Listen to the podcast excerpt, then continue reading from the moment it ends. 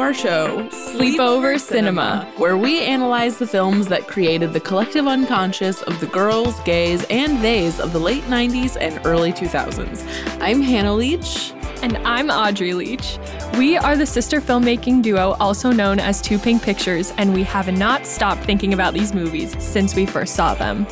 We're going to explore the good, the bad, and the nonsensical of the movies that first inspired our love for film in an attempt to answer the question Are these movies actually good? And at the end of the day, do we really care if they are? Today we are talking about 2001's The Princess She is Diaries. right there. That's Mia Thermopolis. Glamour, romance, fame. Mia Thermopolis had it all, but only in her dreams. As always, this is as good as it's gonna get. Her real life was completely ordinary. You're way tense. This movie is one of the heavy hitters of our uh, canon here, Set. I think. I know you're excited to watch it. Yeah. Just like the opening music, it just like calms my soul. Actually, all of the orchestral music, the composed music in this Yes. movie is so good. The and- score. Yeah, the score, right. That's the word I was looking for. there. The composed music. Um it's so nostalgic. And then you got the actual soundtrack, which is even better. That is amazing. But we'll get into all of that. yeah. This was one when I saw it on our list of movies we're covering. I was like, ah, yes, this will be a good movie watching experience for sure. Yeah. So let's start with the facts. This movie premiered on August 3rd, 2001, like right before 9 11, which I feel like maybe in teen movies didn't end up making that big of a difference in like the vibe of how things were. But obviously in America, like we've never been the same since then. Not to be like, we've never been the same, but you know what I'm saying. Yeah. It's a major event in the country's history and in media for sure. We had just moved to Boston when this movie came out and we saw it in theaters with mom. Yeah. We were really little though. Yeah, I don't I can't believe I saw that in theaters. Yeah. That's very iconic of me. Yes. I remember. I remember that day kind of. Um, this movie was directed by Garry Marshall, who is known for Rest in oh, peace. Yeah, may he rest in peace. He died in 2016, which is really sad because he seems to have been a very, very nice person. I know he died in 2016. I checked. Really? It was checked that long today. ago? Mhm. Wow. Audrey had a look on her face like, does she have her facts straight? was but like, I do. swear that was like two days ago. no, it was a long time ago. Wow. But the movies he's most famous for are Never Been Kissed, A League of Their Own, Pretty Woman, and Beaches. One of the things about uh, this director that I kind of got a sense of from doing some research for this was that he was really, really kind to Anne Hathaway. Like it seemed like he really cared about making this movie a good experience for her, like production wise, and also just like as her debut, because this was her first uh, movie, I think, ever. That's what it said when I was looking. This was her. That's crazy. I know. Isn't that crazy? Is that true? I, maybe she had some small things before, but This was like her first real her part. debut, yeah. Yeah. But before we get into all that stuff about Anne Hathaway, this movie was based on the series of novels by Meg Cabot, who turns out also wrote Ice Princess, which I find to be really funny. which didn't even know that was a book. Me neither, but I guess it was. Yeah. Um, and then the screenplay was written by Gina Wendkos, who also wrote Coyote Ugly and The Perfect Man. The Perfect Man keeps coming Keeps up. coming up. Keeps coming up. But Coyote Ugly. I don't know that. Isn't that like a western? Probably sounds like it. I'm totally just guessing that I it's a western. no it could be a, idea. it could be a tween movie for all it I could know. be, but I hope It's like not. this coyote's not ugly anymore. or whatever. like this teen girl who like is compared to a coyote all the time. An ugly coyote. In case you haven't seen Coyote Ugly, now you know what it's about. That's what it is. know. Uh, and this movie was co-produced by Whitney Houston because, as we already know, and as we will continue to see, that woman knew a good idea and production of a movie when she saw it. Yeah, she proved that time and time again. She really did. We should get a list of all the movies that she helps produce. yeah, we should. I feel like it would be a bunch of Prolific. bangers. This movie earned a 48% on Rotten Tomatoes critic score. It was on Roger Ebert's most hated movies list, but it got a 68% audience score, which is like okay. Pretty good. What's his name again? Roger Ebert. Mm-hmm. Roger Ebert is on my most hated list. was he was like really famous. you could take that to the bank. Yeah, he is. He is really was Ebert famous. and another guy, right? yeah. I don't know who. We're sounding so stupid. this. We're like Coyote Ugly. Roger Ebert. What's the movie? Whatever. I don't care. I don't really care either. if um, if it was like you know some Oscar Beatty movie, maybe I would take his opinions a little more seriously. However, this is the Princess Diaries. It's not for you, Yes. so back off. yeah, I think that he probably. I mean, I'll have to check why he didn't like it, but I'm guessing it's because it's just very sweet. It's a very sweet movie. yeah, like let it be sweet. We're gonna get. We're guessing that's what. sure.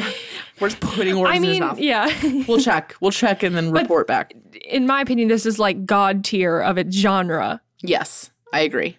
The plot synopsis of this movie is as follows Mia Thermopolis, well, first of all, it's kind of badly written, but whatever. Mia Thermopolis has just found out that she's the heir to the throne of the fictional country Genovia. With her friends Lily and Michael Moskowitz in tow, she tries to navigate through the rest of her 16th year. They didn't even mention her grandmother, the queen, in this. Yeah, really what it should be is like Mia Thermopolis has just found out that she is the heir to the throne of Genovia. With her friends Lily and Michael in tow, and her zany grandma. yeah. Or like, no, no, no. Da da da da da. Throne of Genovia. Under the watchful eye of her grandmother, Queen Clarice, Mia learns what it means to be a true leader alongside her friends Lily and Michael. Yeah. Or something like Basically. that. Yeah, that's an improvement. But What's the tagline, Audrey? Oh my God. the tagline is She rocks, she rules, she reigns. That's so stupid. She doesn't. That makes it sound like she's like a rock star who finds out Who's that. like a princess. yeah, she's not. She's just a person. she like is sort of edgy, but she's more nerdy, I Yeah, would she's say. not. She's not edgy. She's not edgy. Um. Okay. She just lives in a loft. That's the most edgy thing about Yes, her. She lives in a renovated firehouse. That's what we have. and rides a scooter. I think that you should read the cast. Okay. So the cast is Dame Julie Andrews as Queen Clarice. And if you know anything about me, period, you know that I stan Julie Andrews. And it's not just me saying stan like Like For the I'm fun of it?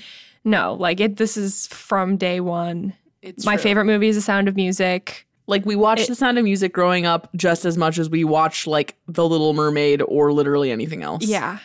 Like it's real, so don't test me.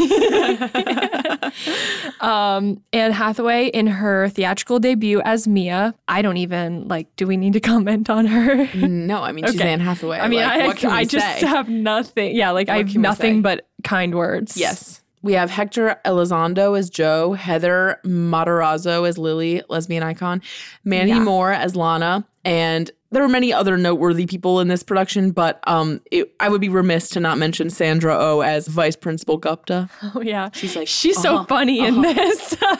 Like that's, that's all she says, but it's really good.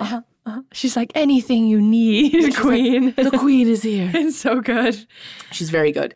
But one thing that I wanted to mention is that apparently, I don't know why it was like this, but okay, this is also IMDb fun facts. So this is like as credible as like bathroom stall graffiti. Yeah. But My apparent- own diary. apparently, allegedly, and you everyone out there can fact check this. All these people were offered the role of Mia.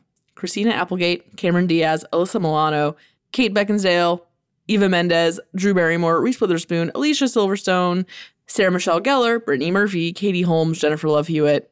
It goes on and on Claire and on. Danes, Kate Hudson, Christina Ricci, Jessica Alba, Jessica Biel, and Kirsten Dunst. Why would they all? And apparently Juliette Lewis was originally supposed to play it, and then when she left, they tried all those other people. But to me, it's like you really offered that many people that role, and they said no in a Disney movie. I'm wondering With maybe Julie maybe Julie Andrews. Andrews hadn't been like secured yet. Yeah, but you know what? Looking at this list of names, I'm like, thank God it wasn't any of them. Yeah, the fact that Brittany Murphy was an option made me think though.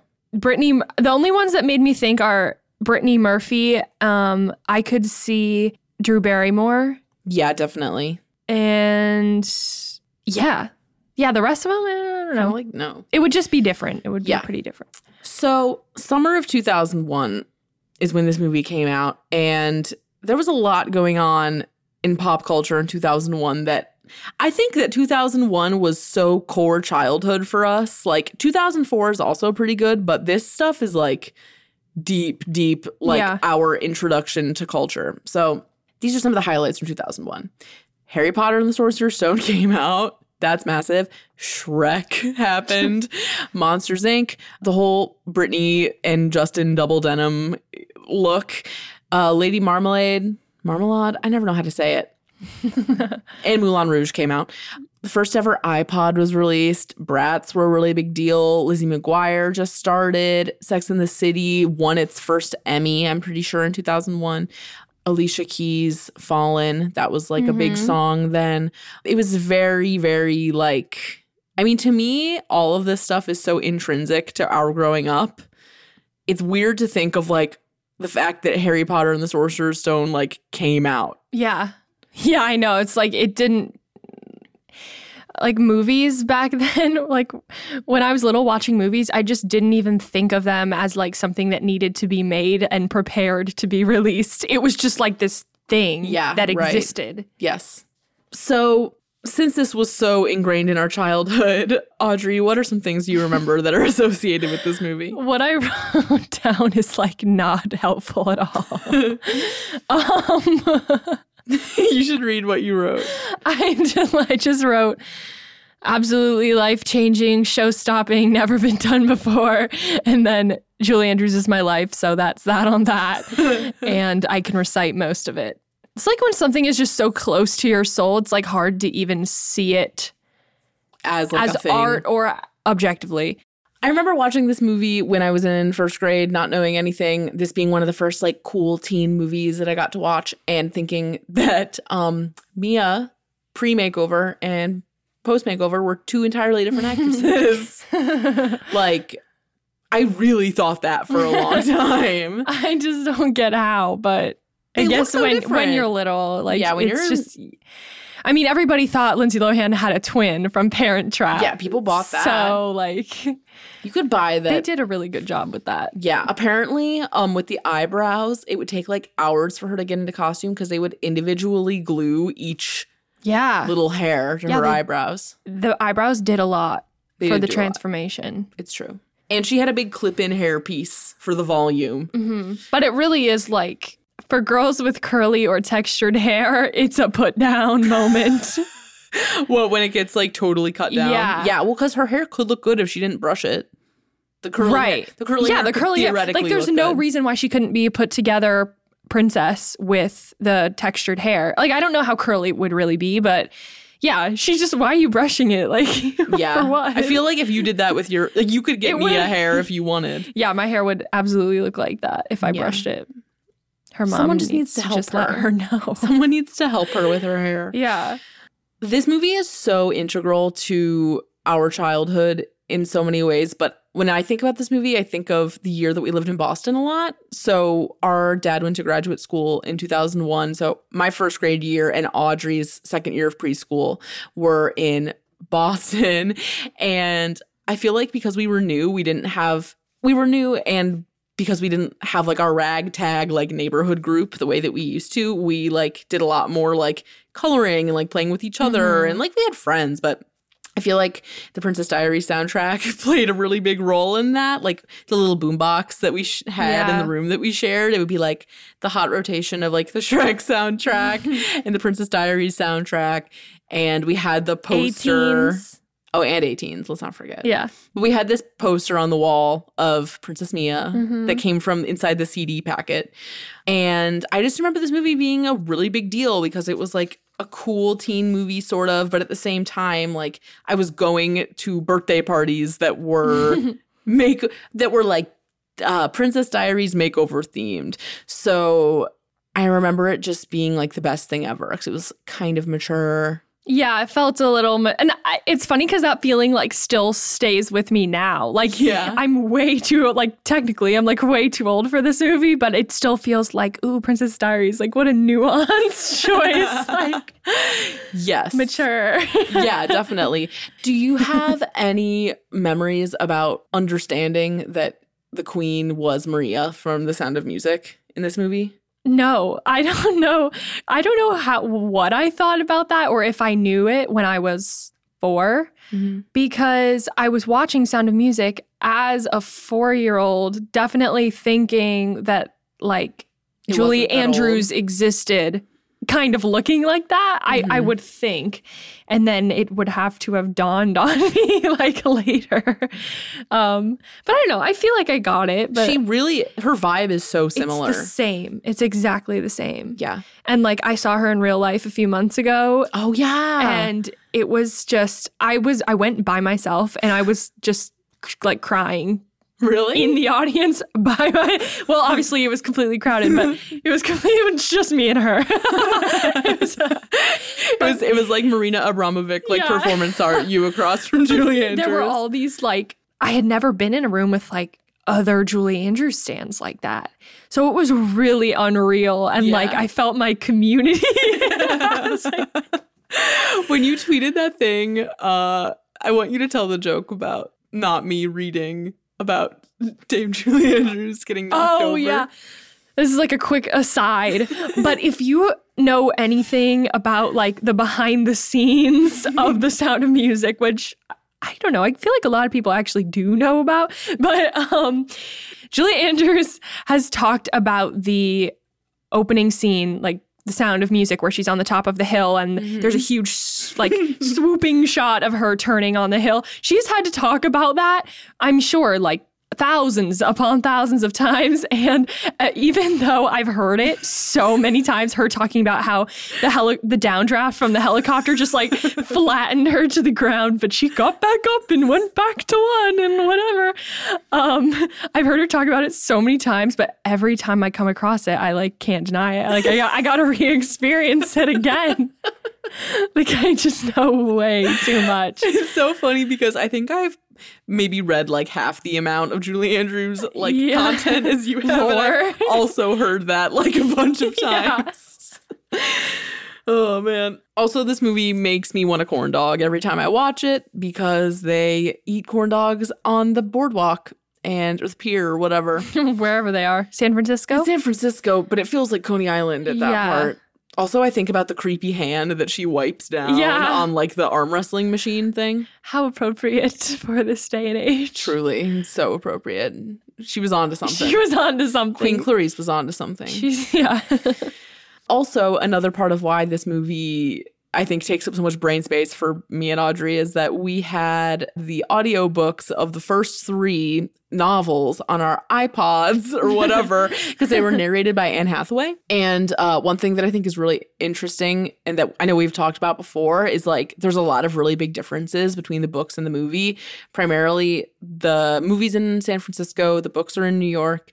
Queen Clarice is like the worst character ever. Or she's not the worst character, but she's like highly unpleasant in the books. yeah. She's multi-dimensional Yeah. in the books. She's not She's not really multi-dimensional, multi-dimensional. but she The only dimension she has in the movie is like, how uncouth. There's Yeah. that. And then there's like, I'm going to lie to get out of trouble with the trolley. yeah, and she's then just so endearing that you just it's Julie Andrews. yeah.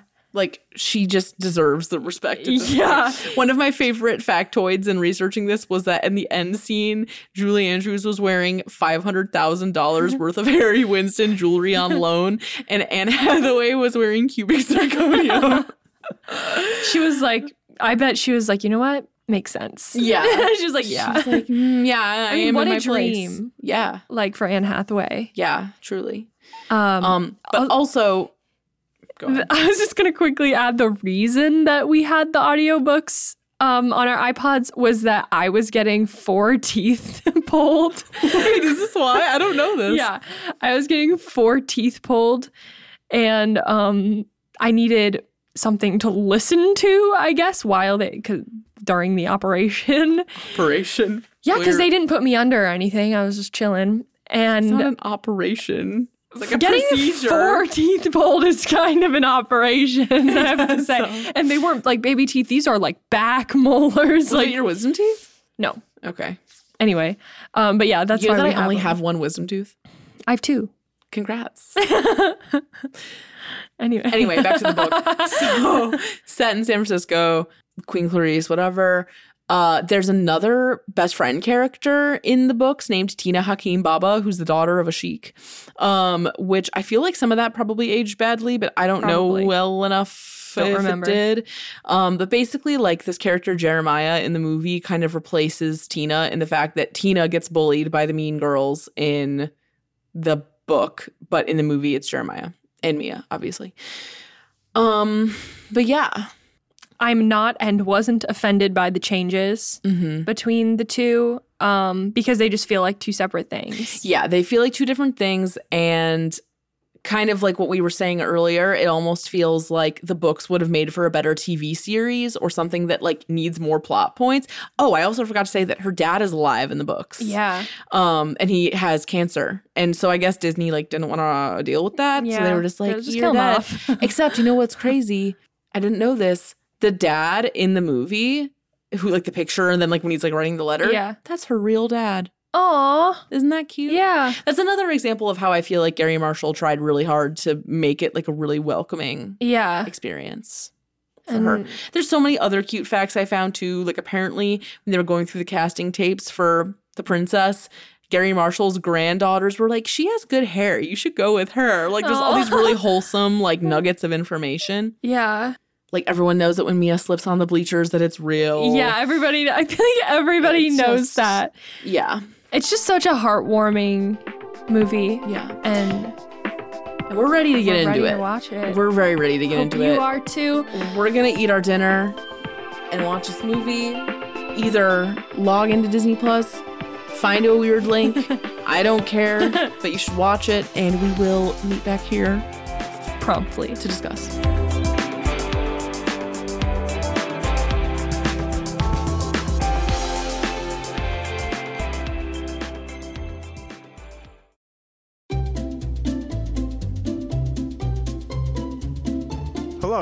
Welcome to Novel Conversations, a podcast about the world's greatest stories. I'm your host, Frank Lavallo, and for each episode of Novel Conversations, I talk to two readers about one book. And together, we summarize the story for you. We introduce you to the characters, we tell you what happens to them, and we read from the book along the way. So if you love hearing a good story, you're in the right place. Our ninth season is coming this fall. Tune in to hear from some of the all time great authors Charles Dickens, Jules Verne, F. Scott Fitzgerald, and more. Subscribe to Novel Conversations wherever you listen to podcasts.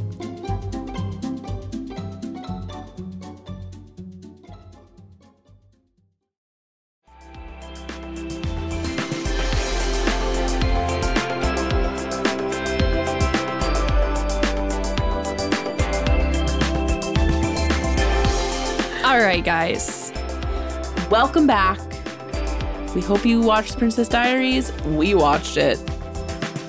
And let me tell you, there's not a whole lot that we can say in the negative um because it's kind of a perfect movie. Uh There are some things that are like plot wise a little stupid, but the Yeah. problem is that the movie is so enjoyable overall that you just like don't really care. Yeah, we weren't writing stuff down. Like, Like we had laptops and we just like didn't have anything to say. I think it relaxed both of us so much. We were just like, time to be Yeah. kind of dumb while watching this. yeah, like normally we're like normally normally we're like Like heavily keeping notes, but this time was harder. yeah. It was harder. I think especially because the first half of the movie is like pretty much like perfect. And like there's little things like why does Mia get so upset so quickly when Clarice tells her that she's a princess? Like Yeah. that kind of doesn't make sense. Um we have a couple notes here, Yes. but honestly this movie if you're listening to this podcast, you know that this movie is like platinum God goodness. tier Yeah. platinum.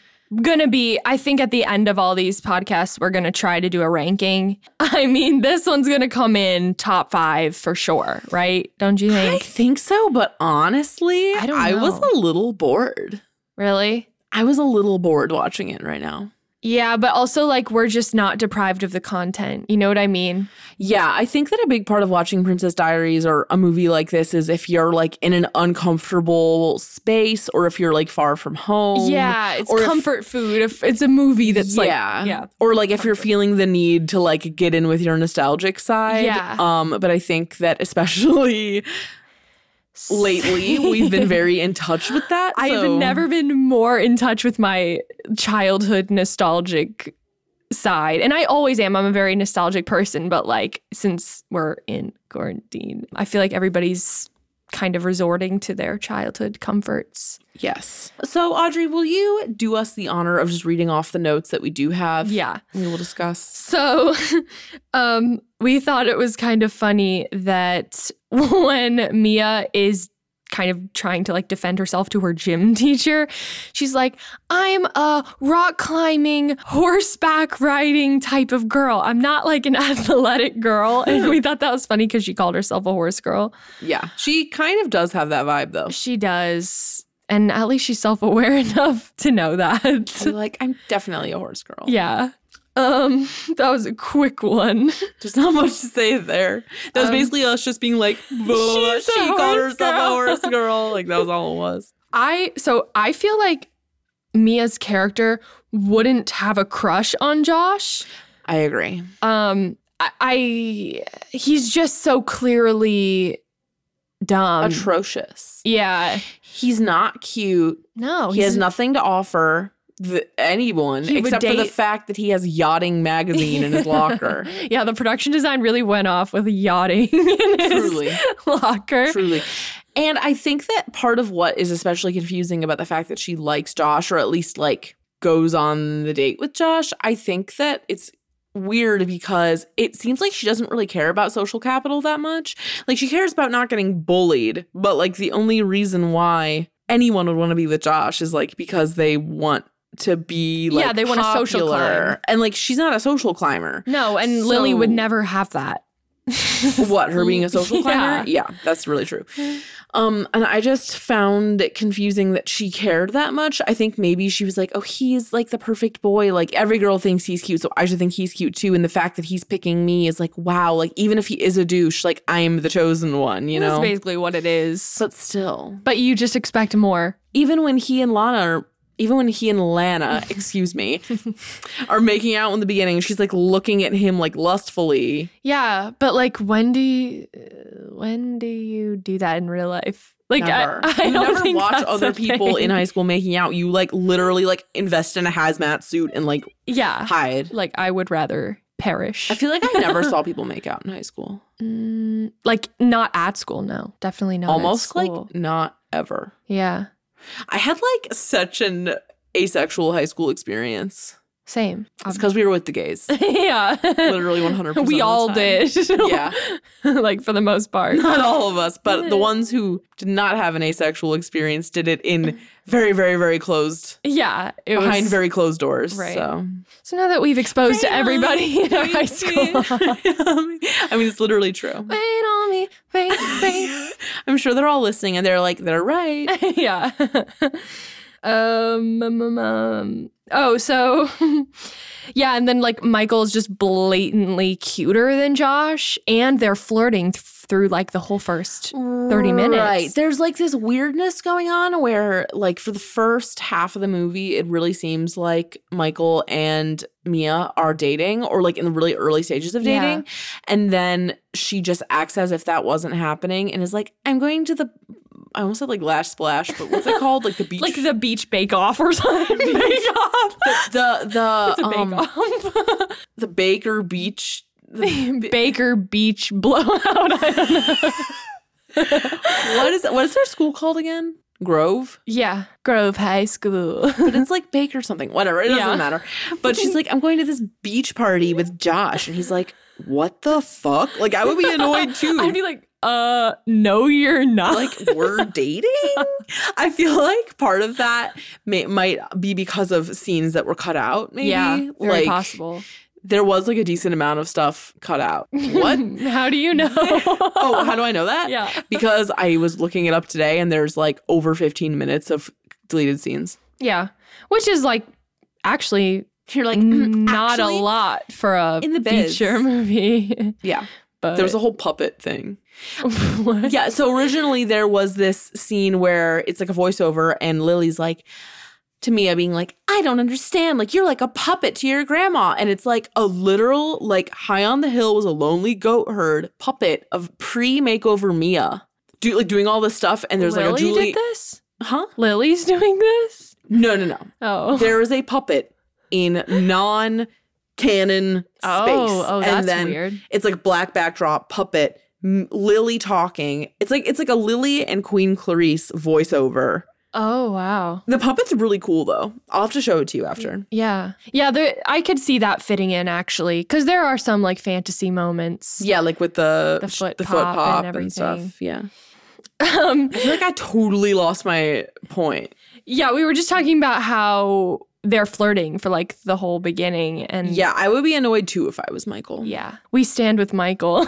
we do even though it looks like he has a unibrow the whole time because of his bangs But he except works at the it, end You know, he works it. But the other guy, Josh, like 20% away from having a unibrow and he does not have bangs. So no, but he does. really gross. Yeah, I don't get it. I, I don't. I don't think I ever thought he was cute. I don't think so either. like we're meant to think that he's like a heartthrob. I don't know. Weird. Anyway, um, so in the makeover sequence, they straighten in the makeover challenge, I'm going for like just kidding. I hope you get that reference, whoever you are. I'm assuming that you've watched any sort of uh, reality competition show. Yeah. You've probably seen it. Uh, in the makeover sequence, they straighten Mia's hair. I guess we're meant to assume it's sort of a keratin treatment because her hair texture is so pin straight for the rest of the movie. And it's like the type of straight that you can't achieve if you have naturally curly or textured mm-hmm. hair. So we're, him and I are just kind of like, are we just meant to believe that they changed her hair texture? Yeah, because it goes from being like it literally goes from like Audrey's hair to my hair, basically. Like Yeah. my hair's super thin, super straight, and Audrey's hair is like very thick, very curly. Yeah. And that's what it does, and they it couldn't be further apart. Yeah.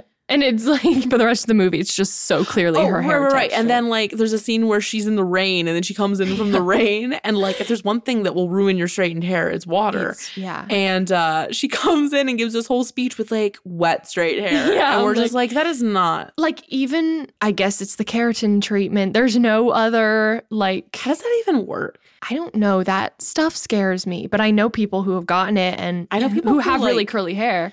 But does their hair ever recover from it? It never goes back a hundred percent, but it does. Um, it does go back. Have, did you ever think about getting that? Nope. I'm glad. Why would I want that? I don't know. Maybe like in high school, you might have thought about it or something. Because No. you used to straighten your hair. Yeah, but I just thought it was like fun. I didn't because the truth is like what the truth. You want to know the real truth? when I straighten my hair, I don't feel like myself. Yeah, that makes sense. Yeah.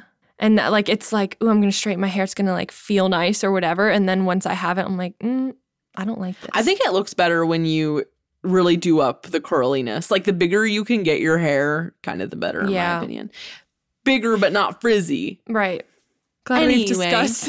Uh, you know what though? I think it's okay that we're showing some like actual personality because normally we very much stick to the movie. yeah, because so. there's usually so much to fit in. There's so much, so many flaws to discuss. yeah, or like so many like takes we've never realized until now. Yeah. Um, we were talking about how Paolo is like an underappreciated or under maybe recognized character. Literally, like the whole plot is like contingent upon Paolo fucking Leaking. up. Because yeah, because the whole at the beginning, Queen Clarice is like, I'm not gonna tell anyone about you until the Independence Day ball, which is literally like the last thing in the movie that Yeah. happens. But Paolo, the makeover guy, tells the press, and then like the entire thing happens because of that. And I just think it's funny that like the entire plot hinges upon Paolo because he's such Yeah. a tertiary character. Yeah, he like hardly matters, but he makes the whole thing happen. Yes. Also, um, Because he gives her the makeover too. He literally makes the movie happen. it's true. Paolo is the protagonist of the movie. There is no antagonist in this movie. No, I think the an- I think it's kind of Lily-ish, but it's not it's actually. kind of Lily. I actually have a take on who the antagonist is, but I'll save that for the end because it'll be my deep take. Okay. So we were also talking about how Mandy Moore's character, Lana, is underdeveloped. They do, I feel like she's so underdeveloped and they can get away with it because Mandy Moore was a pop star. Yeah. So like everyone just kind of fills in the blanks. Yeah. they're like, oh, a- we get it. Yeah, like it's a blonde it's a blonde pop star playing a mean girl role. Like, okay, we get it. Except, Yeah. was she a pop star at that point? Oh, okay. Let me just walk that statement back. Mandy Moore made her feature film debut in 2001 with a minor voice role in the comedy film Dr. Dolittle 2 before Yes. starring as Lana Thomas in the comedy Yeah. film Princess So she was a fresh face. she was a fresh face and so when she was singing, It was like, it was probably like, oh, she can move. sing. yeah, very randomly placed musical number. Agreed. There is no indication Agreed. that she is going to sing in this movie. And then all of a sudden she's like, Stupid Cupid, uh, feel me, uh." I'm confirming that I have this right. Oh, oh, nope. I was Oh. wrong. I was wrong. Oh, Candy came out in 1999. Oh. So she was a pop star, but her acting career started then. But people already Okay. knew who she was. all right. Okay. Okay, that makes sense. That makes sense because that's what I thought. Yeah, I mean, why would she be singing if she wasn't known to? Like, it's because it's just not relevant to her character. Right. And her singing is so unimpressive. Yeah. Sorry, Mandy. It's just not that good. Stupid Cupid. to make you tongue out. Stop it. I have something to say. Mm-hmm. Another plot thing. I don't understand how. I mean, maybe it makes sense, but I don't understand why it's not a big deal in the press when Queen Clarice and Mia Mm-hmm. crash into the tour bus, not the tour bus, The trolley. trolley. and the press just doesn't know or care about it. Yeah, and then with the Baker Beach blowout or whatever, like they care so much about the about like the kissing thing. Yeah. But I guess it makes more sense because she's like caught in the towel, so it's like vaguely sexual. Oh, also like maybe someone called the paparazzi. I think maybe ma- like maybe Mandy Moore called the pop I think the that- paps. I think Mandy Moore called the Paps. yeah. But I think that it might have also been that the Paps were there. And so Mandy Moore was like, I'm She gonna like- mess her life up. I'm gonna knock over this tent. also, just like imagine being that jealous and knowing that that will bring you nothing. Yeah. But doing it anyway. I swear, like mean girls like this just don't exist. I I just I don't. I think that they exist, but not maybe not like this. no, I've never done anything that mean, but I've seen people do really mean things before. but like it's just high stakes. I guess It's dramatized. Yeah. In this movie, there is a lot of really funny and unnecessary ADR, which stands for automatic dialogue replacement. I had it right. And um like what are some examples? We should have written them down. Oh, you mean in the background? Yeah. Oh, cover the tuba. Yeah. And why don't you get in your royal carriage and take us Take out of us here? out of here. Yeah. um like It's background noise. It's Yeah. like it's like crowd noises. crowd noises that usually aren't so specifically audible. Um, but in this movie, It's you ve- can hear every sentence. It's very my leg in SpongeBob. It's so funny. And they didn't even bother like overlapping them. No. And which is usually done. Like normally, if there's a bunch of ADR sentences, they would be overlapped in a way to make it sound natural. But it's just like Here's full sentence, sentences. sentence, sentence. Cover the tuba is big. Yeah. Um, so if you like watch it, definitely because when when you're little and and whatnot, you don't hear it or care. But when you're older, you do. Yes. So we said earlier that we were not offended by any of the changes from the book to the movie, but we discovered that there's one that actually doesn't make any sense, which is when the queen and Mia go on this field trip to the beach. Somehow it comes up they start talking about Mia's dad because like of course they do. Like what else are they going to talk about on this trip? Trip. And um, it's a long one. And Queen Clarice says that basically in these exact words, she's like your father realized that his love for one person, meaning her, Mia's mom, or even two, meaning Mia and her mom, couldn't outweigh his love for his country. And therefore, he had to, Leave them to go rule. yeah, leave his family to go rule his country. But it's just a little confusing because I guess that they want us to extrapolate that Mia's mom was like, Unfit "Mm, that's and not I- didn't want to be I in royal. What I was gonna say is like she was like, "You're gonna be a civilian with us, or you're gonna Yeah. be royal." There was like an ultimatum. yeah, that's like the vibe that you get, kind of.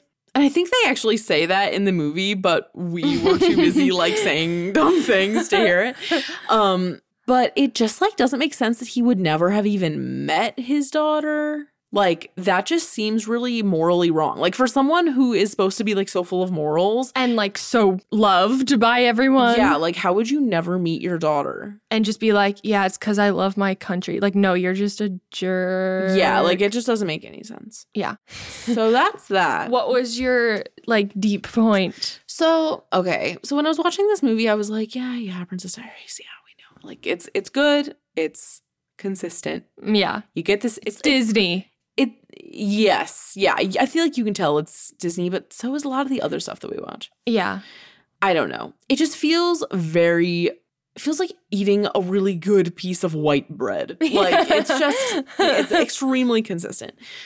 And there aren't a lot of like risks taken. So I was trying to think like, okay, what can I like wring from this? Like and when we were talking about Paolo being the antagonist or protagonist of this movie, I realized that I think part of what makes this movie so comforting to watch is the fact that there is no outright antagonist and the antagonistic force in the movie is just Mia's own self-doubt. Yeah. And like you you know that she's going to get over it Yeah. like obviously she's gonna get over it but she does have a lot of like really messy dips along the way Mhm. and i think that in the way that mia is like obligated to become this princess whether she likes it or not or whether she wants to do it or not i think it can kind of fit into a lot of different contexts. Like there's certain things that everyone has to do that they don't like to do especially when you're a little kid. Yeah. like if it's like going to school and that scares you like you gotta do what you gotta do. Like it's a Mhm. job. Like as the queen says being a princess is a job. Like it's not just being like glamorous and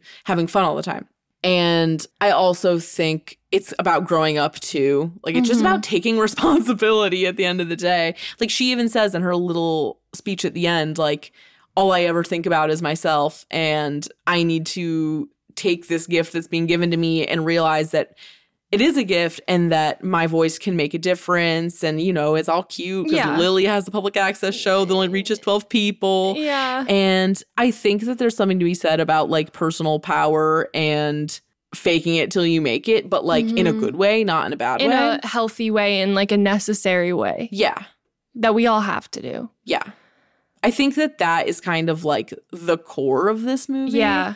but it's just um It's just like a really sugary, sugar coated um kind of like it's a very sugar coated way there, I approach. guess. I will say though that watching this movie has made me excited to watch the second one. Yeah, me too. Because when the movie was over, the little preview photo for the second one came up because we were on Disney Plus, and I was like, "Oh my god, Chris Pine!" yes, Audrey loves Chris Pine.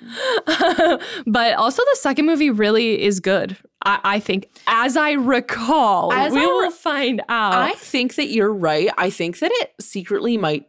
Okay, I always thought the first one was better, but after watching it this time, I was kind of just like, I just wanted to watch the second one, kind of. yeah, this the second one is her like becoming a woman, kind of. Yeah, whereas this one is like her recognizing that she will have to become a woman Yeah. at some point. Yeah, and it ends right apparently before her coronation, but there's a she's 15 in the first movie and She's she's 21. 21 in the second. So that's a big gap. So we'll see. We'll see how they cover up that time jump. Yeah. I believe they do though. I think it's in voiceover. Yeah, I think so. But yeah, if you love this movie, we love it still. It's not that we don't love it. It was just that there was a lot less to like remark on about it than we thought, I guess. Yeah.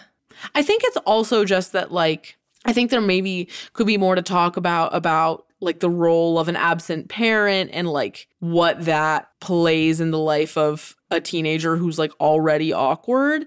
But as someone who had hyper present parents, both of them, I'm not going to try to extrapolate about that. Yeah. Because I don't know. Yeah. But if you can relate to that part of it, you should let us know. Yeah. I I feel like people can relate to it in all different ways. Yeah, definitely. You should send us a, a message if you can relate to it on that level.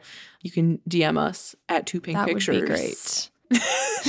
and we would like to hear your thoughts. But um oh, I would like to say before we sign off, my favorite exchange of the movie is when Lily sees Mia after she's had her makeover and she's flipping out at her about how she has one of these on trend backpacks and she's making Mia cry. She's like, We could hawk one of these and feed a third world country. And then she goes, Am I right? Am I right? And he goes, No. like that was actually they good. have a really good and accurate sibling relationship. They do. They're twins in the book. Oh, that- I'm just like trying to bring this book in as much as possible. But anyway, we love The Princess Diaries. We love Dame Julie Andrews. I really thought that this movie. So, okay. So, normally something that we would always mention in this segment after we watch the movie is stuff that has made the movie really dated or problematic. But there was literally none in this movie. yeah. There was none. Nothing. So basically, with a movie that has not aged like this, I think it makes it a lot more accessible to people that are kids now. So, like, I have a voice student who is in fifth grade, and we're doing voice lessons over Zoom right now. And we connected the other day, and there was this music blaring in the background. And I was like, What are you doing? And she was like, Oh, I'm watching Princess Diaries. and I was like, Nice. so, it's a timeless movie that kids even now are enjoying. And I'm happy that we got to be the first kids in the Yeah. theater watching this movie when it came out. And um, I think that this movie will hold up in the same way that Sound of Music holds up. That's such a bold claim. I think, well, in the sense that, like, I think little kids, like, I think our kids will be able to watch Princess Diaries and still totally get it. yeah. Yeah, there's not a whole lot that's super time specific, There's era not. specific, or um, culturally specific because it's a made up country. I don't know. There's a lot of made up elements to it, but And there's also very little technology in it, yeah, which makes sense. yeah. Okay, we keep trying to finish and then not finishing because we love this movie, but we're excited to bring you some more reviews soon. We're excited to bring you the sequel, Princess Diaries 2 The Royal Engagement. Plus many, many others. Yes. So we're gonna do that. Um, but for the time being, we're peacing out. So thank you for listening, and we love you. We love you. Bye. Bye. You can find more from us at evergreenpodcast.com slash sleepover dash cinema and keep up with our latest creative projects at toopinkpictures.com. We're on Instagram and Twitter at toopinkpictures and would love to hear from you there. And if you like the show, if it brings back evocative memories of childhood or tweendom or babysitting, share an episode of your choice with your friends. And maybe even leave us an iTunes review telling us what movie you'd like to see us cover next. Sleepover Cinema is a production of Evergreen Podcasts and is edited and produced by me, Hannah Ray Leach. Special thanks to mixing engineer Sean Rule Hoffman and executive producers Michael D'Aloia and David Moss. Our show music is by Josh Perlman Hall. We'll chat again soon. Bye. You haven't been watching movies all day. It's a hard life. Seriously? What have you been? What did you do with your day, sis? I watched movies and talked about it. watched.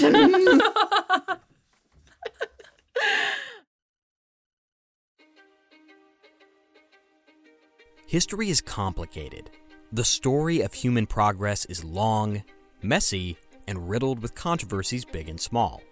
On Conflicted, we dive headfirst into history's most infamous events and contentious figures. We try and untangle the good from the bad, the fact from the fiction, and the monsters from the misunderstood. Was Genghis Khan a murderous butcher or a civic pioneer? Did the Allied powers go too far in firebombing the German city of Dresden at the twilight of World War II? And how did the Marquis de Sade acquire such a sinister reputation? And was any of it true? These are just a few of the tough questions we wrestle with and investigate on Conflicted. So if you love history or just enjoy a good story, please join me, your host, Zach Cornwell, for a fascinating new topic each and every month. Conflicted, a history podcast, is available on Spotify, Apple, or wherever else you get your podcasts. I hope to see you soon.